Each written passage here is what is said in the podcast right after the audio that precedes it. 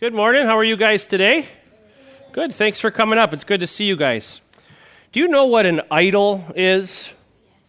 When you think of an idol, what do you think of in your head? What do you see in your head when you think of an idol?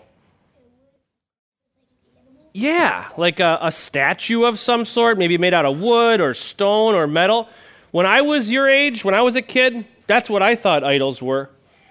I thought an idol was a, a little statue that people a long, long time ago used to worship as a god. And then I learned that there's some people in the world, maybe on the other side of the world, who still worship statues, idols. But it's good for us to know that idols are not just statues. Idols are any God who's not the true God. And there's a really helpful way to think about this. A God is any source of goodness or comfort who is not the Lord.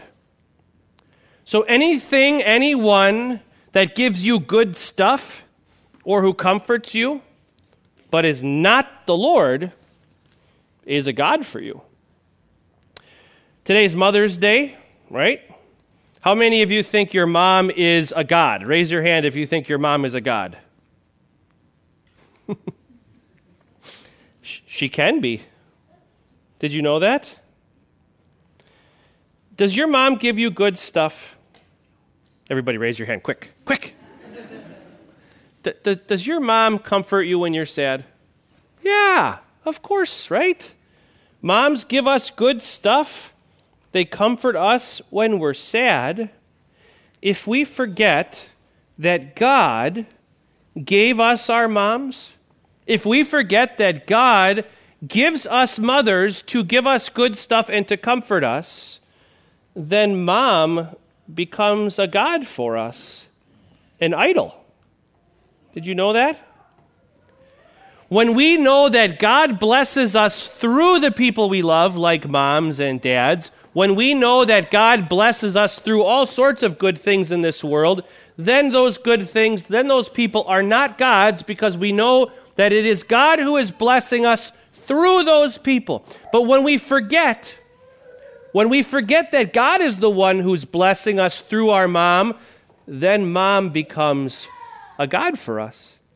And it's no different than if we were bowing down to a hunk of wood or a piece of stone. The very first commandment in the Bible, the very first commandment is you shall have no other gods. And if we're honest, we've all had other gods a whole lot, even if we've never bowed down to a piece of wood or a piece of stone we, we forget that God is the one who blesses us, even through our moms and dads. In every way in our life, God is the one who is blessing us. That's sin. We need a Savior to forgive us those sins, and in Jesus we have that Savior. He has forgiven us for all the times that we have had false gods, for all the times that we have worshiped idols instead of Him. Jesus is our Savior, which means we are forgiven all those sins of idolatry. And now, risen from the dead, Jesus gives us new purpose. He helps us to live for Him, to worship Him and Him alone. Let's pray and ask Jesus to help us do that. Dear Jesus, we often lose our perspective. We forget what's really true. We forget that you are the one who blesses us through everyone and everything that we have in this life. We thank you for forgiving us all those sins of worshiping false gods. We ask that you would help us, risen from the dead, help us to worship you and to worship you alone. In your name we pray. Amen. Let's pray. May the words of my mouth and the meditations of our hearts be pleasing in your sight, O Lord, our rock and our redeemer. Amen. You have a portion of Acts chapter 17 printed in your worship folder. We're going to actually look at a little more than what's printed in your worship folder today. So if you want to pull out your phones or a Bible in your pew to, to follow along, you're obviously welcome and encouraged to, to do that. We're going to start today um, at verse 16. This is the account of the Apostle Paul traveling to Athens in Greece and finding a city full of idols. Paul's waiting for two friends, Silas and Timothy. We hear while Paul was waiting for Silas and Timothy in Athens, he was greatly distressed to see that the city was full of idols. So he reasoned in the synagogue with both Jews and God fearing Greeks, as well as in the marketplace day by day with those who happened to be there. A group of Epicurean and Stoic philosophers began to debate with him. Some of them asked, What is this babbler trying to say? Others remarked, He seems to be advocating foreign gods. They said this because Paul was preaching the good news about Jesus and the resurrection. Then they took him and brought him to a meeting of the Areopagus, where they said to him, May we know what this new teaching is that you are presenting. You are bringing some strange ideas to our ears, and we would like to know what they mean. All the Athenians and the foreigners who lived there spent their time doing nothing but talking about and listening to the latest ideas. We'll pause there for just a moment. Athens, at the time of Paul, a little under 2,000 years ago, was a pretty fascinating place. He walks into this big, beautiful city, and he's distressed to see the city's just full of idols. And you don't have to be an expert in Greek mythology to know what he's talking about, right? Over here, you got a a temple to Zeus with an altar for him, and over here you got a temple for Aphrodite with an altar for her, and, and on and on it goes. There's dozens of these Greek gods. And if you know anything about Greek mythology, you might know how they came up with this concept. They looked at creation, they looked at nature, and they used their head, what makes sense, and they used their heart, what, what felt right to them. You look at something like a thunderstorm, and you see the power of lightning, and you feel very small and insignificant compared to that great power of a storm. You want shelter when it's rolling through. Well, you can understand how someone would look at that lightning bolt and think, I, I bet that's a God throwing down his lightning bolts. Makes sense. You fall in love for the first time, and you feel these things you've never felt before in your heart and you're not quite sure what to do with it, but there's this attraction to this other person that just brings you together in a way that you've never experienced. You can understand how someone might think there, this must be a divine thing. There's this goddess, Aphrodite, the goddess of love, who, who brings people together with this powerful mystical force.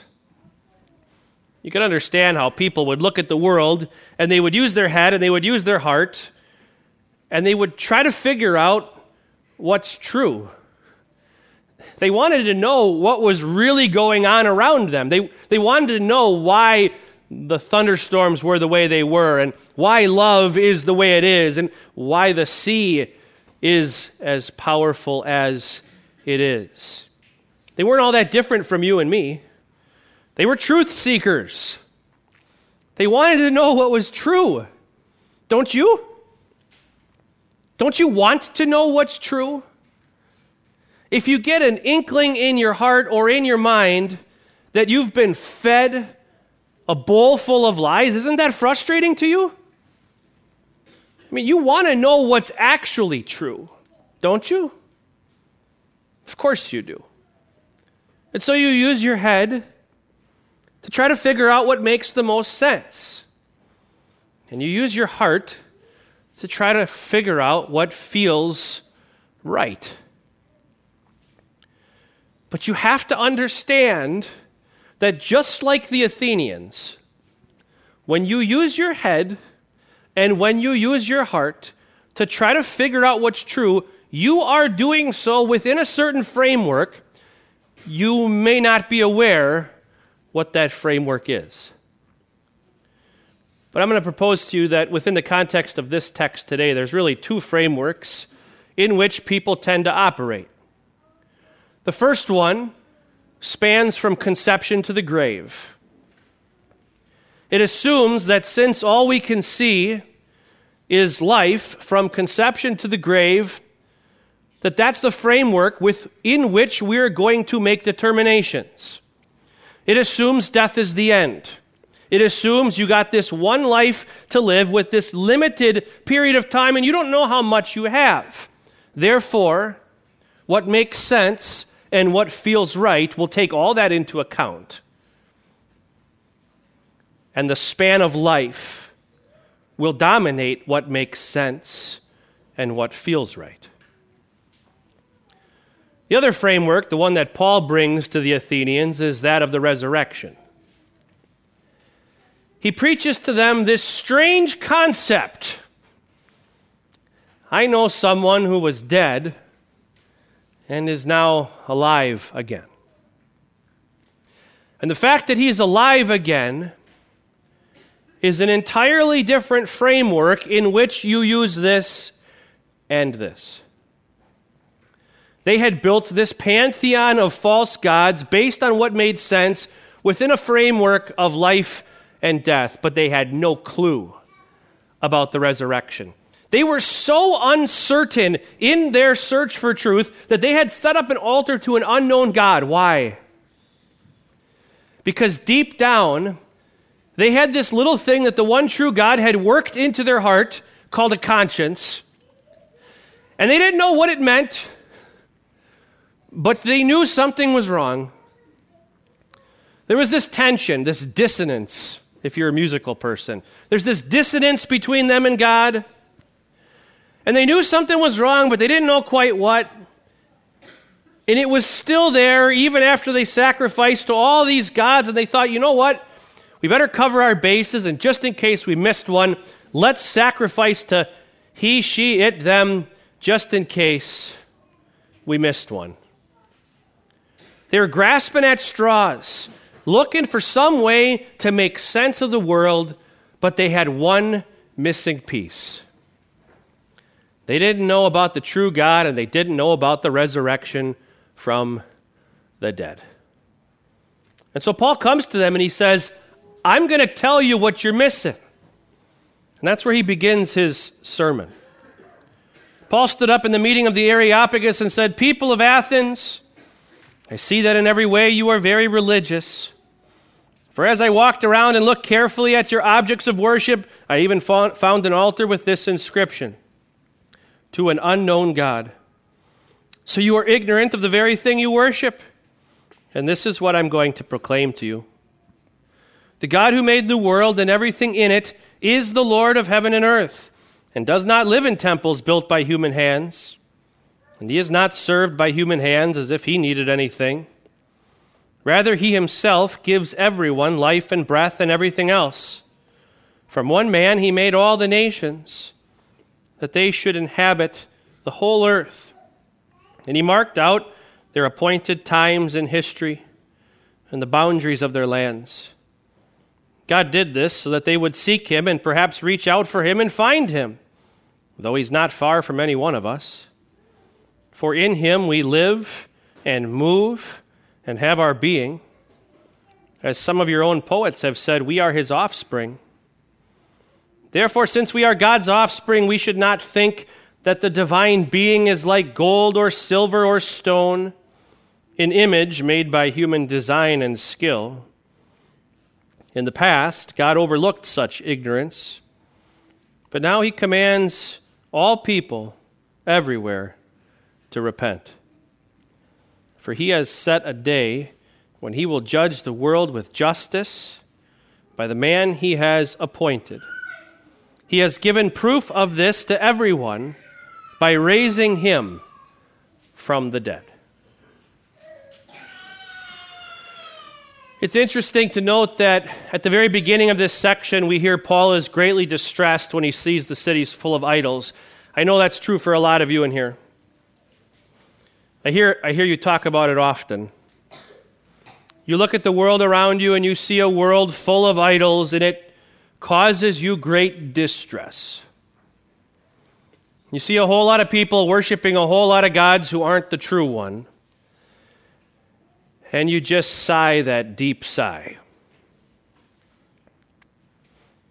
what do you do? You just shout truth in their face? Do you just yell at them the Word of God? Try to figure out ways to, to shout them into submission? Is that what Paul does here? No. He learns the culture. He quotes their own poets. He gently, patiently talks to them and says, I, I understand why you think the way you think. It's no surprise that you worship the gods you worship.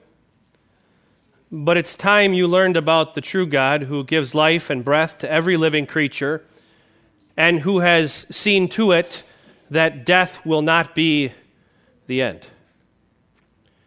He lovingly presents the truth by giving them a new framework, and it all has to do with Jesus, who is not dead, but alive. Paul is absolutely convinced that Jesus is alive. That's the starting point. Are you? Are you absolutely convinced that Jesus is alive? I'm not so sure you all are. You live in a culture that uses head and heart within the framework that death is the end. And what becomes important, what's true for the people in our culture, based on using head and heart within the framework that life and death is all there is, leads to very certain conclusions of which you are very familiar with. Just think of the last, I don't know, five, six decades of history in our nation. From the sexual revolution to feminism to the rise of, of abortion. What do these things all have in common? They all assume one thing death is the end. And therefore, since male and female are so different, and since sex results in very different things for men and women, well, we ought to seek equality for men and women. Doesn't that make sense? Doesn't that even feel right? If Jesus is not raised from the dead, if death is the end, it makes a whole lot of sense, don't you think? When was the last time you acknowledged just how logical this way of thinking is? When was the last time you acknowledged this actually feels right within a certain framework? Have you acknowledged that? Because to the people around you, it makes a whole lot of sense. And it just feels right. Why should men and women have it different? Why should the span of a woman's life be burdened by nine months of childbearing when it doesn't happen to the man? Doesn't that make sense? If death is the end and you only have one life to live, it even feels right. The question is what is the framework within which we're functioning? Paul actually believed there was a resurrection from the dead. I ask you again, do you? Because if you did, that's the starting point. When you're talking to people in your own home about what the Bible says, Start with the resurrection. Because Jesus is alive. Death is not the end.